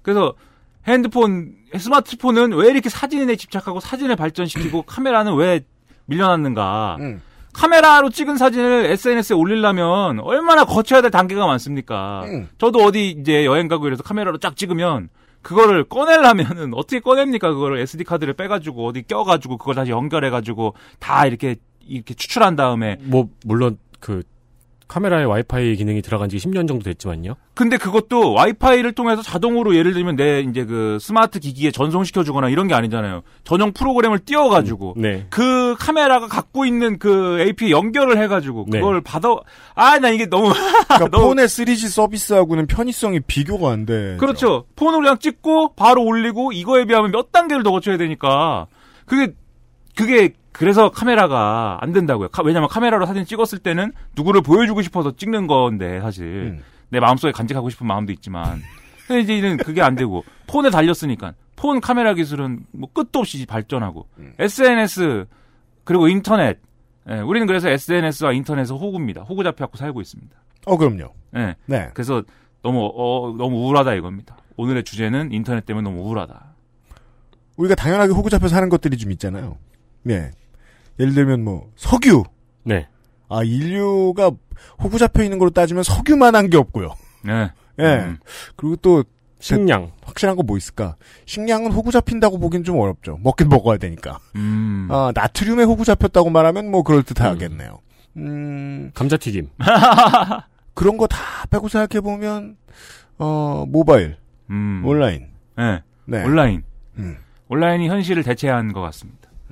그래서 원래 그래서 이렇게 SNS라든지 인터넷이라든지 이런 도구가 현실을 대체할 정도의 수준에 이르면 사실 어, 많은 사람들의 의견이 이렇게 공론장에 반영이 돼서 민주주의가 더 잘 될 줄 알았다. 그런 시각도 있었죠. 그리고 이 얘기는 저도 한 번 했고 그다음에 우리 저 누구 누구지? 그 한두 명이 아니에요. 예? 누구? 조 피케티? 아니요? 조성주? 예. 예. 아, 이름이, 그니까, 아, 요즘에. 뭐 기억할 만큼 대단한 사람이 아니긴 하지만 아니, 고유명사가 자꾸 생각이 안 나고. 그렇다 손 치더라도 네, 조성준지, 조성순지, 조승순지, 이게 계속 헷갈려가지고. 그래, 조승수 아저씨는 왜 음주운전 자꾸 하고 그래, 그거 자꾸. 네. 예? 그, 그 양반 그 선비 같은 양반인데 그렇게. 그래도 술- 고용을 하나 기억하시면은 그 외에 연관된 정보는 빨리 기억하시네요. 그러니까 이게 옛날에는 이렇게 연상이 물 흐르듯이 됐는데 네. 요새는 물이 흘러가다 어느 한 번 탁 막히는 거예요. 탁 막혀가지고 앞으로 나가지를 않아요. 그 조성주가 기억이 안 나니까는 그 다음 연상으로 안 넘어가는 거죠. 근데 이게 뚫리면 다음 연상으로 쭉 넘어가는 거죠, 이제. 네, 빨리 조승수에서 조성주로 돌아오세요. 예, 아무튼 그분도 이제 그 민주주의 얘기하면서 아마 이 얘기 했을 것 같은데. 네. 아무튼 간에, 어, 그런 거, 그래, 이게 민주주의가 될 것 같았어요. 그리고 사실 지난번에 우리가, 예, 우리 박통령, 최통령의 요절복통 내쫓은 촛불 시위도 SNS 아니었습니까? 왜냐면 제가 그거 어디서 느꼈냐면 사람들이 죄 깃발을 들고 나왔습니다. 2002년에 촛불 시위 할 때는 깃발 내려였어요. 깃- 어디 깃발을 지금 순수한 시민들이 집회를 하는데 네. 어디 외부 세력이 와가지고 깃발을 들어가지고 우리 우리의 시위를 거기에 예를 들면 우리가 한 뭐 만 명 모였는데 거 깃발이 민주노총 하나 딱 있으면은 그 만 명이 다 민주노총 세력이 되는 거잖아요. 2010년, 2012년. 2012년? 저 제가 얘기하는 건 이제 2002년 효순이 미선이 뭐 어쩌고 할 때. 아, 아, 아, 예, 그때 2002년. 예, 예. 그때 촛불 시위 했었거든요. 어, 그렇죠. 예. 네. 그때 무슨 뭐 인- 그때는 이제 그 인터넷 게시판에서 막 얘기하고 뭐 이렇게 모여가지고. 심지어 이제 그 엄행부가 예. 어, 주도 세력이 누구냐? 초는 누가 샀냐? 아 그거는 이제 2008년. 네, 2008년에 그 질문 하고 있을 때에도 예. 시민들이 그 얘기 많이 했습니다. 음 깃발 아, 내려. 단체 깃발 들고 오지 마라. 예. 네. 그래서 대신에 그 짤용 그림 깃발들이 많았죠. 예. 그렇죠. G 그림 뭐 이런 예. 거. 예. 2002년에는 깃발을 못 들고 오겠어요. 그리고 그때는 그랬는데 2017년 촛불이라는 거는 뭡니까? 죄 깃발을 다 들고 나왔는데 그 깃발에 다 엄한 거 써 있잖아요. 뭐 민주 묘총 뭐 써 있고 뭐 그렇죠. 그다음에 뭐 뭐지? 그게 장수풍뎅이 학회가 제일 핫했죠. 뭐 네. 그런 거 써 있고 으어 시옷 시옷 뭐 이런 거. 예, 그리고 그 뭡니까? 그 고산병 치료 뭐 그거 뭐 그런 거 써서 나오고 그렇죠. 그러니까 이게 아 확실히 2002년하고 비교하면 15년 사이에 뭔가 변화했어요. 사람들의 이런 의식 구조나 이런 자기 의견 표현하는 방식이. 꽤나 근데- 크게 변화했어요. 예. 근데 저는 그 깃발에서 뭘 느꼈냐면 이게 그거다. SNS 풀픽 같은 거다 이게. 그렇죠. SNS 풀픽을 그런 식으로 바꾸면서 이제 우리가 SNS를 이용을 해- 했었잖아요. 네. 그 느낌으로 깃발을 만들어 갖고 온 것 같다. 아이덴티티가 잘게 잘렸죠. 네. 세밀화되었죠. 네. 그전에는 뭐, 뭐, 저, 민노총에 뭐, 네. 음, 연맹이 있고, 어, 또 조합이 있고, 조합 밑에 이제 산별, 그래서 저 산별 조합 밑에 또 그 회사별 깃발이 있고, 네. 그럼 그 깃발 정도가 풀픽이었어요. 그 풀픽은 누구의 풀픽입니까? 조직의 풀픽이잖아요. 그렇죠. 네. 즉, 조직의 아이덴티티잖아요. 그렇죠. 근데, 어, 최근의 깃발들은 그게 아니죠. 그러니까 그 조직의 아이덴티티가 나와야 되는 이유 뭐냐면 집 약간 그 실용적인 목적이 있는 거죠. 아니 그 예를 들면은 제가 이제 그 금속노조 무슨 뭐 어디 어디 지회인데 금속노조 XSFM 지회인데 거기 이제 모이기로 했어요. 집회에 참석하기로 했어요. 네. 근데 나 혼자 뭐 있기는 뭐 하잖아요. 그래서 이제 집단으로 모여 있어야 되는데 맞아요. 노동자대 같은 데 가면은 뭐, 시- 뭐 3만 명씩 있는데 거기에 어떻게 찾냐고요. 깃발이 없으면. 그렇죠. 그 깃발을 막 찾아 가지고 대략 대략 민주노총 그 까라들은 모여 민주노총들이 비슷한 데 있는데 모여 있을 것이다. 음. 그리고 그 깃발을 우선 찾고 그렇죠. 그리고 이 중에서 금속노조들은 그 퍼런 깃발 그거 금속노조 비슷한 애들끼리 모여 있을 것이다. 그걸 또 찾고 깃발이 안 보이고 잠깐 깃발 내려놓고 앉아 있으면 조끼리도 찾아야 돼요. 그렇죠. 그걸로 네. 찾든지 어떻게? 왜? 미아를 방지하기 위해서. 근데 지금은 어떻습니까? 그냥 앉아 있어도 미아가 아니에요, 아무도. 그렇죠. 촛불 집회나 이런 데서는 내 그런 게 풀빛 들고. 나왔거든. 네. 그렇죠. 네. 네. 그래서 그 뭐 아이러니면 아이러니라고 할 수 있는 게 혼자 온 사람들 깃발이 있었잖아요. 그렇죠. 뭐 그런 것도 있고. 네. 그리고 제가 제일 웃겼던 거는 제일은 아니지 웃긴 게 뭐 한두 개 써, 한두 개였어야죠. 그거 뭐지? 기아 타이거즈 뭐 기아 타이거즈 뭐 팬클럽인가 뭐 그거 그거 들고 나왔더라고요. 네. 야. 아무튼 뭐 있는 대로 들고 나오는 거예요, 그냥. 좋습니다. 예. 근데 이제 그런 것도 있고, 음. 그리고 또 예를 들면은 뭐 약간 더 진지한 쪽으로 가면은 중동의 재스민 혁명 이런 거 뭐 SNS 없었으면 못했다고 하지 않습니까? 그럼요. 그래서 이런 걸 볼 때 뭔가 SNS가 민주주의든지 뭐든지 간에 뭐 그런 좋은 수단이 되고 있는 거는 맞죠. 그런 점이 있죠. 근데 또, 어, 다른 측면을 보면은 예를 들면 뭐 가짜뉴스 이런 거 핫하지 않습니까 요새도. 가짜뉴스, 그 다음에 뭐 카톡발 우리 저 태극기 정보, 그 다음에 뭐 그 우리 저 삭발 그 뭡니까 국조사 스님들, 국조사. 네, 우리 박지원 의원이 국조사라고 그랬어요. 국회 조계사라고 그랬는데 국조사 스님들 TV 뭐 이런 걸 보면은 이게 이게 민주주의의 도구인가 이런 의심이 드는 경우도 많단 말이에요. 조계종한테 좀 미안하긴 하지만 네. 여튼 그래서 그런 걸 보고 있으면 인터넷 세상 너무 우, 어, 어, 이게 좀 우울한 것 같고 음. 뭐 아무튼 그 인터넷에 넘쳐나는 그 억울함과 음. 그 어떤 그 원한 예? 오늘도 중앙일보 386 기획 보면서 나는 정말 속이 뒤집어집니다. 예? 386을 제가 386을 나름대로 많이 만나보지 않았겠습니까? 음. 386 미워합니다, 저도. 네. 운동권 하면서 386 세대에 속한 아저씨들을 얼마나 많이 만났을 것이며, 음. 그 아저씨들이 얼마나 많이 나한테 갑질했을 것이며, 우리 세대는 그렇죠. 우리 세대가 네. 보는 386은 그렇죠. 예, 얼마나 많이 괴롭혔을 거예요. 난 음. 미워해. 음. 근데 거기 써 있는 대로 그 모든 게 386들이 모든 자원과 모든 부와 모든 권력을 독점한 다음에 자기들이 다 해먹은 다음에 사다리 걷어차기로 오늘날의 젊은 세대들에게 아무런 기회를 안 주고 이렇게 해서 헬조선이 됐다. 이 서사가 그게 맞냐고요, 그게. 386을 아, 엔론 보듯이 하고 있어요. 네. 엑슨 모빌이나 예. 그래서 아니 그 이게 너무 독특한 그러니까 저 저게 아니 뭘 독특해 아주 오래된 skill인 거죠. 1.5짜리를 가지고 15.5로 보여주기. 그렇죠. 그래서 이게 이게 모두 다 386 탓이다. 이렇게 가는 건데 음. 여러분도 그렇고 저도 그렇고 가장 경계해야 될 그 논리가 이게 다 뭐뭐 때문이다예요. 그걸 그 뭐 우리가 근데 그냥 그냥 그렇게 얘기할 수는 있죠. 그냥 뭐 이렇게 재밌게 얘기하다 보면은 이게 다 이게 다 뭐 이명박 때문이야. 이게 다 박근혜 때문이야. 얘기할 수 있지만 그것 이게 다 뭐뭐 때문이야라는 건 사실 없습니다. 얼마나 이 사회가 복잡하고 얼마나 여러 가지가 작용을 합니까? 그래서 그런 식으로 어 우리가 어떤 불만을 가질 때 어, 저 지금 왼쪽 팔에 경련 읽은 거 보이세요? 어, 왜 그런 거죠? 이게 다 박근혜 때문이라고 말하면 안 된다는 거예요. 아니 뭐 말할 수는 있죠. 말할 수는 있어. 네, 승질나면 말할 수는 있는데 네. 그걸 진지한 어떤 사회적 담론으로 만들어 가지고 음. 이 우리가 진짜 해결해야 될 문제를 가려버리면 안 된다는 거죠. 음. 그게 의도하는 바 뭐겠어요? 그래서 젊은 세대는 386 세대를 미워하시고 음. 386 세대만 미워하는 게 아니라 386 세대가 그동안 독점해온 진보, 도덕, 뭐 윤리 이런 것도 미워하시고 그렇죠. 그런 거 말해봐야 아무 소용없고 그런 거 말하는 새끼들은 다 사기꾼이다 이렇게들 생각하시고 음. 그렇게 착한 척하는 나쁜 놈들보다는 대놓고 나쁜 놈들을 사랑해 주십시오. 뭐 이렇게 가려고 하는 거 아니에요. 예? 그 결론만 안 얘기하면 됩니다. 예. 그 근데 왠지 결론으로 갈 것 같습니다.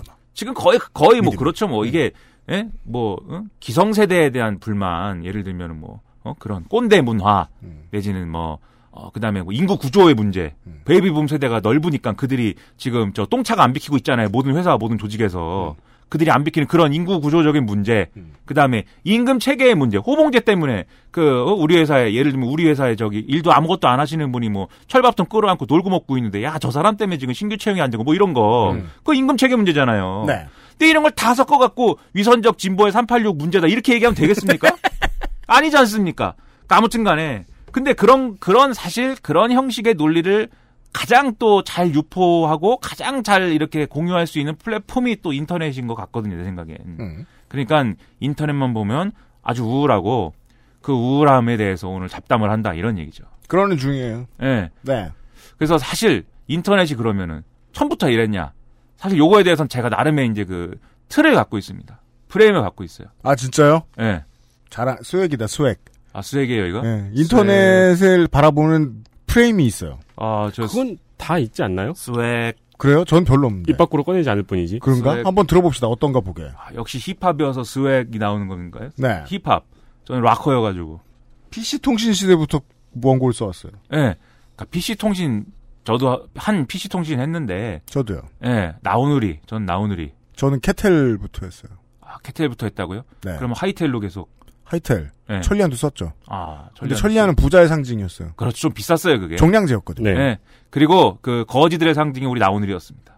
그렇죠. 예. 나오누리는 좀, 좀 서비스 안 좋고 약간 그 망이 좀 불안정했어, 그게. 그리고 저 대학 갔을 때는 그 친구 없는 애들의 상징 유니텔을 썼어요. 아, 유니텔. 왜냐면은 저, 저 그때 입학했더니 그 네. 저 뭐냐 팻말 세워놓고서 예. 신입생 그 월 2,000원의 할인인가 뭐 이런 그 프로모션을 하더라고요. 아, 그래요? 예. 그런 거랬어요, 그 유니텔. 유니텔로 몰려갔죠. 네. 제가 서러운 거는 왜 아무도 천리안을 안 쓰고 아니 왜 아무도 하이텔 안 쓰고 다 천리안만 쓰는 거였어요. 저 학창 시절 때는. 아 진짜요? 어. 네. 왜냐면은 그 1990년대 말이 어 이재용 부회장이 네. 어 이제 그 경영 일선에 뛰어든답시고 한참 이 사업 조사업 말려 날려 먹을 때였거든요. 음. 그 중에 하나의 작품이 유니텔이었죠. 그렇죠. 네. 네. 그래서 삼성 SDS가 조금이라도 손이 뻗쳐 있는 모든 곳에 유니텔 가- 가입을 강매시켰어요. 음. 네. 그중에 대학들도 나오셨어요? 있었어요. 삼성대학교 나오셨어요. 대학들이 뭐 그 제가 다니는 대학뿐만 뿐만 아니라 덜어 있었어요. 음. 네, 삼성 돈이 조금이라도 들어간 곳이 있다면. 음. 그 약간 제가 이렇게 얘기하면 좀 뭐하냐면 유니텔 좀 쪼렙 취급했거든요. 실제로 써봐도 쪼렙이에요. 그래서 나온일 썼는데 음. 그거 이용하려면요 다 자기 개인 정보 쓰고 주민등록번호 입력하고 저 가입해야 됩니다. 네. 맞아요. 예, 그죠? 음. 그 어느 날 그리고 그 게시판에 이제 뭘 뭐- 써도 자기 이름 속자가 떡하니 나와요. 예, 의견을 쓰면 내 아이디, 그다음에 이름, 그다음에 글 제목 이렇게 나와요. 그러니까 내 이름 걸고 쓰는 거라고요. 음. 그렇죠. 어느 날은 나우누리가 이렇게 약간 약간 그렇게 좀 뒤떨어졌기 때문에 음. 통신 장애가 자꾸 발생했어요. 그래갖고 온라인 시위를 했습니다. 그 열린 광장이라는 플라자란에다가 아, 그렇죠. 죄 도배를 했어요. 갖고 야이씨 서비스를 개선해라. 나우누리가 뭐 사과도 하고 그랬습니다. 음. 그럼 모든 그런 시위는 끝물이 있지 않습니까? 음. 저는 이제 그때 중학교 2학년인데 네. 3학년인가? 아무튼 끝물까지 했습니다. 마지막까지 제가. 음. 집회가 재밌었구만. 예. 소지를 발견하셨구만 거기서. 예. 집에 전화 왔어요. 집회 좀 그만하라고. 나우누리가 집에 전화했어요. 아 진짜요? 예. 뭐라고? 지금 관리자가? 도배하시냐고. 그 중학교 3학년의 저의 마음이 얼마나 깜짝 놀랐겠습니까? 정말이지 심플하고 아름다운 시절이었어요. 게시판에서 뭐 그지 발사계 짓을 하죠? 그러면 집에 전화할 전화번호가 있었고 집에 전화가 오면 전화 받을 부모님이 있었어. 엄마 아빠가 안 받으면 할머니 할아버지라도 받으셨다 전화를. 그 우리 애가 맞는데 우리 애가 무슨 나쁜 짓을 했다고요? 그 다행히 제가 받았습니다. 네. 그 나한테 물어보는데 나는 너무 이제 마음이 어리니까 어리고 음. 깜짝 놀란 거죠. 그래서 저 아니라고 그랬습니다. 나 아니고 도용당했다고. 그러면 더 큰 문제로 번지잖아요. 예? 큰 문제로 번지, 번지지 않았죠. 그냥 거기도 알죠. 모르겠습니까 그거를? 음. 하지 마세요. 이러고 네. 끊었습니다. 하지 말래. 아들 명의를 도용하는 부모가 어딨어.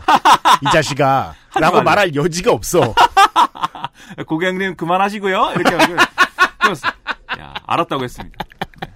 도용당했다고 한다면 알았다고 했습니다. 2000년대와 2010년대 초반에 이르기까지 아, 다음 아고라라는 데가 왜 존재해야 되는지 모르겠다라는 아, 불만 섞인 목소리들이 나왔습니다. 존재의 이유는 역사에 있어요. 플라자 게시판은 PC통신 시절에 늘 핫했고 그렇죠. 정말이지 아고라였으니까요. 거기에 진짜 그 그리고 그때 논객들 다 있고 그 플라자란에 네. 그랬는데 그래도 실명 기반 그리고 그 유닉스 기반 게시판 음. 예, 그것을 썼어요. 그러니까 지금 제가 말씀드렸지 않습니까? 내 발언에 대해서, 음. 내 인터넷 행위에 대해서 내가 책임져야 됐어요, 항상. 그럼요. 예, 나에 대한 책임이 있었습니다. 그럼요. 근데 이게 언제부터 책임이 없어졌냐면은 네. 이 모든 논의의 공간이 인터넷으로 옮겨오면서 PC통신 사양기 이후 예. 네. 인터넷이라는 큰 댐이 그냥 붕괴를 하는 바람에 음. 봇물처럼 이제 풀려났는데 DC 인사이드 이런 데로 죄 몰려와가지고 이제 뭐 하고 이러지 않습니까? 네. 그때는 이제 당연히 뭐 어, 진지한 정치 사회적 논의를 했다기보다는 음. 죄 뭐 사진이나 올리고 그랬지만 네. 그렇습니다. 엽기 사진 갤러리 음. 가가지고 그 아무튼 엽기 갤러리 조- 재밌었는데 네. 아무튼 그때 이제 그게 이제 그 기반이 된 솔루션이 제로보드라는 거 아니겠어요? 제로보드. 예, 그 유사 게시판들이 여러 가지 있겠지만 음. 제로보드인데 어쨌든 간에 여 인터넷 세계에 중요한 거는 나오누리처럼 내 개인 정보를 넘기고 가입을 하고 뭐 이런 게 필요 없다는 거죠. 그렇죠. 그래 연결하면 인터넷인데. 유동리계 시대. 그렇죠. 그래서 이 시대에는 누구나 다 닉네임을 씁니다. 자기 실명 안 썼어요. 음. 네, 거의 안 썼습니다. 유명인들만이 자기 실명 쓰고 네. 그 중에 이제 약간 그 특이한 사람들이 뭐 자기 실명을 써서 거기에 자기 의견을 개진하고 그랬죠 게시판에. 음. 그 중에 하나가 최근에 또 뉴스에 많이 나오시는 진중권 씨입니다. 그렇죠. 진중권 교수님은 그냥 이름이 그냥 진중권이에요. 딱 그냥 그렇게 써 있어요. 그 이제 다른 거 동문회 하지 말고 서프라이즈 동문회 이런 거 하셨으면 좋겠어요. 서프라이즈. 어, 저는. 뭐그 조중동이 386 386 싫어하는데요. 우리 서프라이즈 동문들만 사라져도 야 서프라이즈 어 소름 돋아. 그렇게까지 그 그 저 뉴스의 행간을 읽는 일이 아주 귀찮고 짜증나는 일은 아니게 될 거라고 생각해요. 아무튼 왕년에 우리 변 선생님도 서프라이즈에 글 자주 올리셨다고요. 그렇죠. 우리 변 변모 선생님. 그러니까 이 사람 뭐야 싶은 사람 다 서프라이즈. 제가 정말 그 인종차별주의자 같은 소리 많이 하, 서프라이즈에 대해서는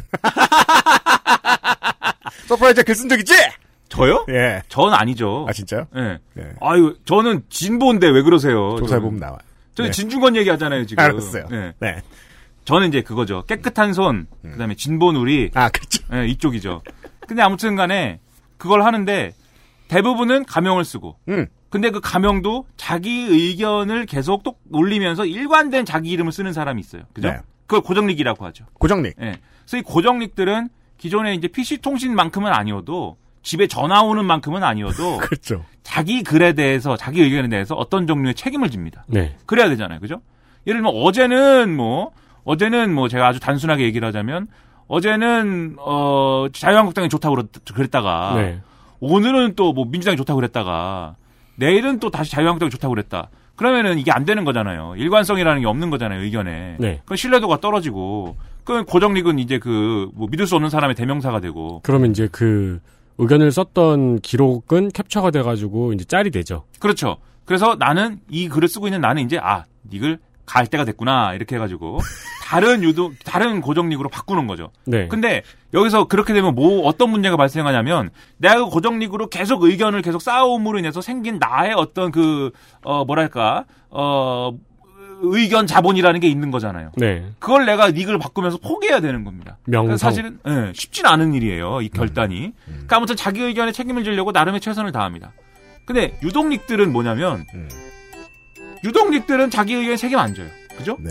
그냥 오늘은 뭐 김민아라고 쓰고 이름을 음. 뭐 내일은 또 뭐 김선생이라고 쓰고 내일은 뭐 돼지새끼라고 쓰고, 쓰고, 뭐. 예? 예. 예, 나 김정은이라고 쓰고 뭐 보통 DC에서 가장 활발한 활동을 보이는 유저는 이응 이응이죠. 아, 마벌캐라 쓰고 막 네. ASDF 쓰고 그래서 인터넷 잘 모르는 사람이 DC를 처음 보면 같은 사람이 오만 가지 당하는구나. 그렇죠. 모든 게를 다 있구나. 그런 사람은 오늘 이 얘기하고 내일 저 얘기하고 아무도 모를 뿐 모르고 아무 상관도 없는 거지 않습니까? 그렇죠. 그렇죠? 근데 오히려 이렇게 얘기하기 때문에 익명성이 보장되고 예, 그래서 발언이 더 자유롭습니다. XSFM입니다.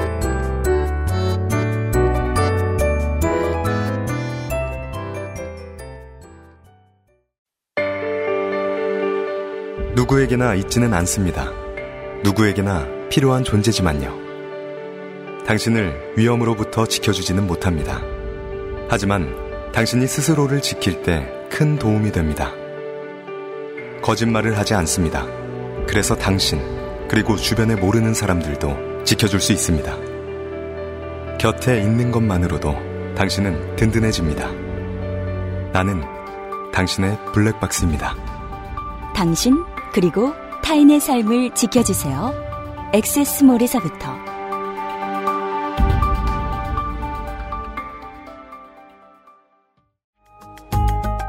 온라인에서만 모든 것을 해결할 수도 있습니다. 컴스테이션 이달의 PC 마음에 드는 사양이 나왔다면 바로 액세스몰에서 결제하세요. 주식회사 컴스테이션 아, 아, 이봐 이봐 아, 미안해 내가 잘못했다고 그냥 남들 쓰는 대로 아무거나 쓰면 되는 줄 알았는데 당신이 이렇게 힘들어할 줄은 진짜야? 그런 게 있는 줄 나는 몰랐다고. 그렇다고 이런 식으로 나한테 이별의 통보를 하는 거야? 가지 마. 이제부터 잘할게. 어? 남은 거라도 지켜야지. 정말이죠? 이젠 내 머리카락 지킬 수 있는 거죠? 구스베리 추출물로 모근을 더 건강하게 자연 유래 성분으로 자극 없는 세정력 뛰어난 보습 효과와 영양 공급까지. Big Green. 이젠 탈모 샴푸도 빅그린 헤어로스 샴푸. 자, 출발할까? 근데 엄마, 우리 차에도 블랙박스 있어? 지금 액세스몰에서 다양한 블랙박스를 만나보세요. 명성이라는 화폐를 쓰지 않습니다. 예. 벌어들일 생각이 없는 존재예요. 그렇죠. 예. 그래서 되게 역설적으로 이 유동릭들이 보통 이제 개판을 치잖아요. 갤- 네. 갤러리에서 예. 유동릭이 적은 갤러리는 망한 갤러리라 그랬어요. 음, 그쵸. 그렇죠. 고인물들만 있으니까. 네, 네. 유동릭이 많아야 갤러리가 네. 사는 갤러리라 그랬고. 그리고 고정릭들도 유동릭들이 많길 바래요. 내심. 음. 힘든 척하면서. 그렇죠. 음. 그러니까는 사실 근데 과거에 우리가 인터넷의 장점이라고 할 때는 지금은 누구도 그렇게 생각 안 하는 것 같지만 익명성 보장이라는 게 아주 중요한 가치였다고요. 음. 인터넷 이콜 익명성이었어요. 네. 네. 왜냐면은 아까 말씀드렸듯이 내가 시위 인터넷에서 집회 시위를 하면 이런 불순한 의견을 올리면 전화 온다고요. 음.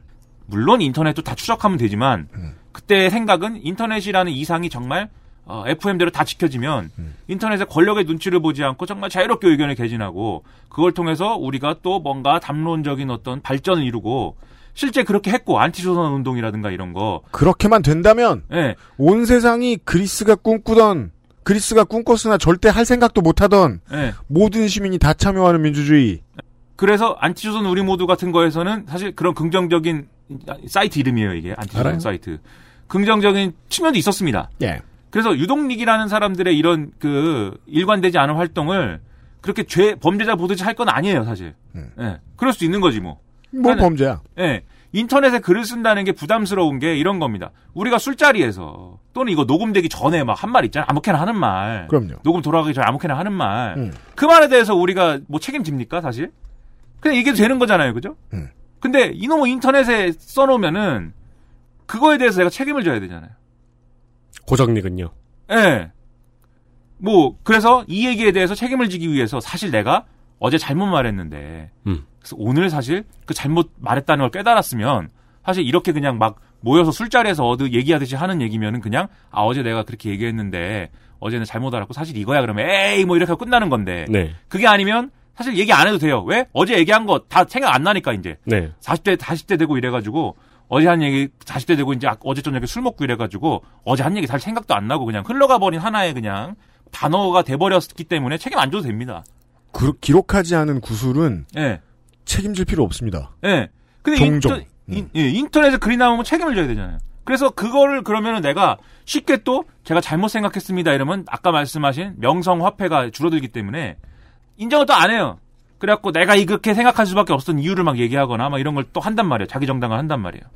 그리고 또 그런 게 있죠. 내가 어제 A를 B라고 말한 다음에 이걸 틀린 걸 알아가지고 다음날 이건 틀렸다고 이야기를 했어요. 네. 근데 아, 내가 아무리 이건 틀렸다고 이야기한들 내가 A는 B라고 잘못 말한 게 평생 쫓아다니잖아요. 그렇죠. 예. 네. 그것도 정- 슬픔이고. 네, 정정한 거는 그 뒤에 안 따라 붙고. 그렇죠. 그나 인간 쓰레기 되고 또. 음. 예. 그래서 사실 고정릭이라고 해서 고정릭이 쓰는 어떤 고정릭의 활동이라고 해서 모든 게 그 긍정적이고 책임성이 있고 뭐 이런 것도 아니고 유동닉의 활동이라고 해서 다 그렇게 뭐 그 인간 쓰레기인 것도 아닙니다 사실 그게 음. 인터넷이라는 세계에서. 근데 이 질서가 언제부터 이게 전환되기 시작하냐면 제 생각에는 블로그 시대가 되면서 이제 전환되기 시작했어요. 왜냐면 블로그라는 거는 물론 완전히 전환된 건 아니죠. DC도 아고라도 플라자 게시판도 예. 어, 모두 모두에게 접근이 가능한 가운데에 있는 광장이라는 성격을 가집니다. 예. 블로그는 얘기가 다르죠. 그렇죠. 블로그는 나만의 어떤 의견을 올리는 공간을 이 어떤 인터넷에 참여하는 모든 사람들이 하나씩 갖고 있는 거에 비슷한 모델로 한 발짝 더 나간 거죠. 그, 그 전까지는 고정릭을 통해서, 고정릭 활동을 통해서 나의 어떤 그 명성 화폐를 쌓아가려는 노력은 소수만 했어요. 그걸 통해서 진짜 내가 뭐 해보고 싶은 사람들, 그게 뭐 유명세를 얻는 거든지, 아니면 실제로 무슨 뭐 유명 작가가 되는 거든지, 뭐든지 뭔진 모르지만, 아니, 그래서 일부만 그랬다고요. 나머지는 그냥 뭐, 사실 유동릭이어도 좋고, 뭐여도 좋고, 이응이응이어도 좋고, 상관없다고요, 다.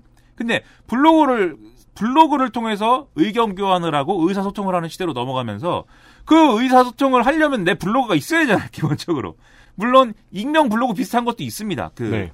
블로그 막 수십 개씩 만들기도 하고 뭐, 네. 엉망진창인 분들도 있지만, 그, 지배적인 질서는 자기 블로그에서 자기 책임성 있는 얘기를 하는 시대가 이제, 어, 좀 된 거죠. 블로그 시대 오면서. 저도 이글루스에 블로그 9개 가진 미친 놈을 하나 알고 있어요. 아, 그래요? 네. 그걸 다- 아직까지 다 운영하는지 모르겠는데 다 실시간으로 운영을 했어요? 예. 야. 취미 및 저거별로. 근데 원래 여러 가지가 취미고 뭐 이러면은 그냥 하나의 블로그에 다 때려 모으잖아요. 네. 근데 그 다양한 블로그의 다양한 성격을 즐기는 것 같더라고. 음. 마치 아홉 개의 고정릭을 굴리듯. 아, 그런 거 옛날에 우리 게시판에서 멀티 뛴다고 그랬죠. 아무튼 공통점은 그러니까 아무튼 그 특성은 바뀌지 않아요. 나를 보러 내 집에 옵니다. 블로그는 사람들이. 그렇죠. 음. 네. 그래서 사실 나의 어떤 인터넷상의 자아의 연속성이 생기고 음. 유동력은 없잖아요 그 연속성이. 음. 근데 사람들이 더 많은 사람들이 인터넷 자아에서 연속성을 확보하게 되고 그러다 보니까 자기 의견에 대해서 다 같이 책임져야 되는 구조가 돼버렸어요. 음. 블로그 시대로 넘어가면서. 그 SNS 시대로 가면서 이건 더 이제 강화됐죠. 음. 이제는 SNS 자기 아이디 사실 블로그에서 한 발짝 더 나간 게 SNS 아닙니까? 블로그로는 지금처럼 큰 경제 규모를 형성할 수 없었어요. 예. 그리고 여전히 블로그도 약간 게시판 혼자 쓰는 게시판적인 성격이 있어서 뭐 와서 유동릭으로 댓글도 달고 뭐 테러도 하고 뭐 그랬죠. 그럼요. 근데 지금은 이제 그러기가 더 어려워진 플랫폼으로 변화된 거잖아요. 유튜브? 뭐 유튜브는 좀 또 다를 수 있지만 아무튼 트위터와 페이스북을 놓고 볼 때 보다 익명성을 보장하는 것은 뭐 트위터인 것이고 서로의 플랫폼 간의 차이가 분명히 있지만 어 트위터도 이제는 자기 계정에 자기가 쌓아놓은 얘기들에 대해서 이제 책임을 지는 시대 아닙니까? 그래서 뭐 예? 그래서 조적조 이런 거 하는 거 아니에요? 그래서 조국 아저씨가 트위터 옛날에 너무 열심히 해가지고 거기서 뭐든 그때 썼던 글들을 다 발굴해가지고 오늘날 했던 얘기가 상충되는 얘기를 다 골라내가지고 이게 조적조다 이러고 있는 거 아니에요 지금? 자 이런 얘기하면 좀 부담스러운가요? 아무튼 뭐 그러고 있으니까 뭐 자유한국당들이 그러고 있으니까 뭐 난뭐 아무튼 그 그게 모든 사람들에 다 적용된단 말이에요. 네. 우리 누구지? 청와대 가신 그 김광진 선생님. 아, 네. 김광진 의원. 김광진 씨도 자기가 왕년에 이렇게 뭐 잘 나갈지 몰랐겠죠. 그 트위터에 뭐 장난 장난을 몇 몇 줄 쓰고 그랬습니다. 예? 안 좋은 얘기를. 그랬더니 이제는 김광진 씨 어디 갈 때마다 예? 의원 달면은 그 얘기 또 쓰고 청와대 가도 그 얘기 또 쓰고 조선일보가 할 때마다 그 써요. 트위터 이런 거 쓰는 사람이라고. 아까 윤세민이 얘기했던 대로입니다. 싫어해서 확증 편향을 너무 세게 가진 사람들은 나중에 수정을 하든 사과를 하든 생각이 이렇게 바뀌었습니다라고 천 번 만 번을 얘기해도 처음에 그 잘못한 걸로 계속 말합니다. 네. 어, 그 잘못한 놈. 네. 네. 그러니까 트위터도 사실은 아까 말씀드린 모든 사람이 고정릭이 되는 그 미움이 플랫폼- 데이터를 선택적으로 고르게 해주는 거예요. 예. 그리고 페이스북은 뭡니까? 페이스북은 아예 모토가 인터넷을 현 인터넷을 현, 현실로 대체한다잖아요. 그죠? 아, 그, 게 모토예요? 그랬어요? 그러니까 저는 그- 모토가 모든 유저를 판사로 이건 줄 알았어요. 그 F가 판사의 F였어요? 우리 그 마크 주커버그의 반사?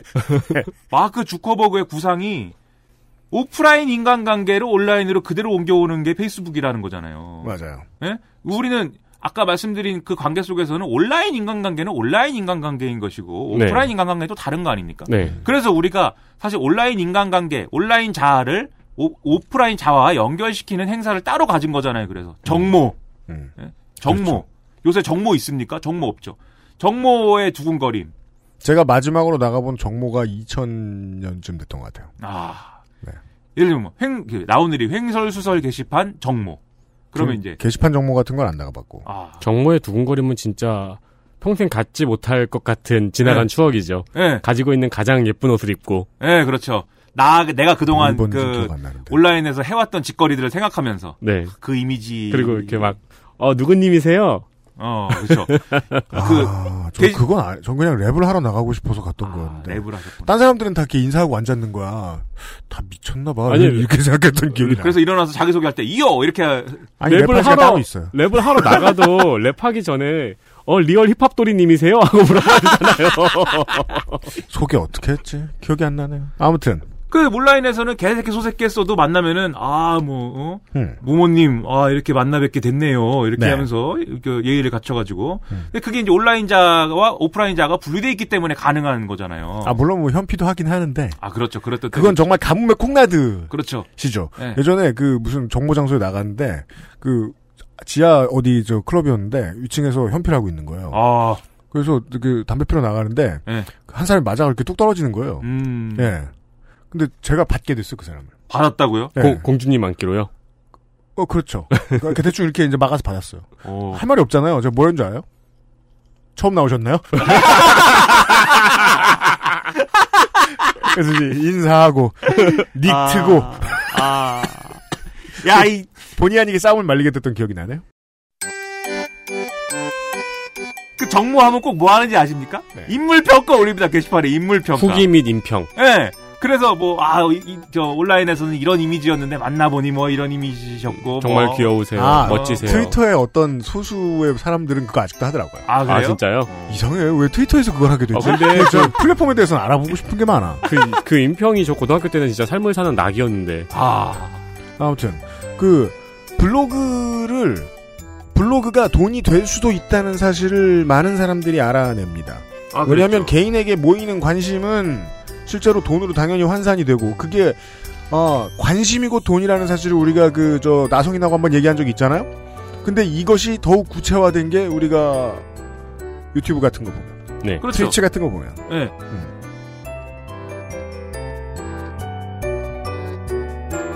XSFM입니다. I D W K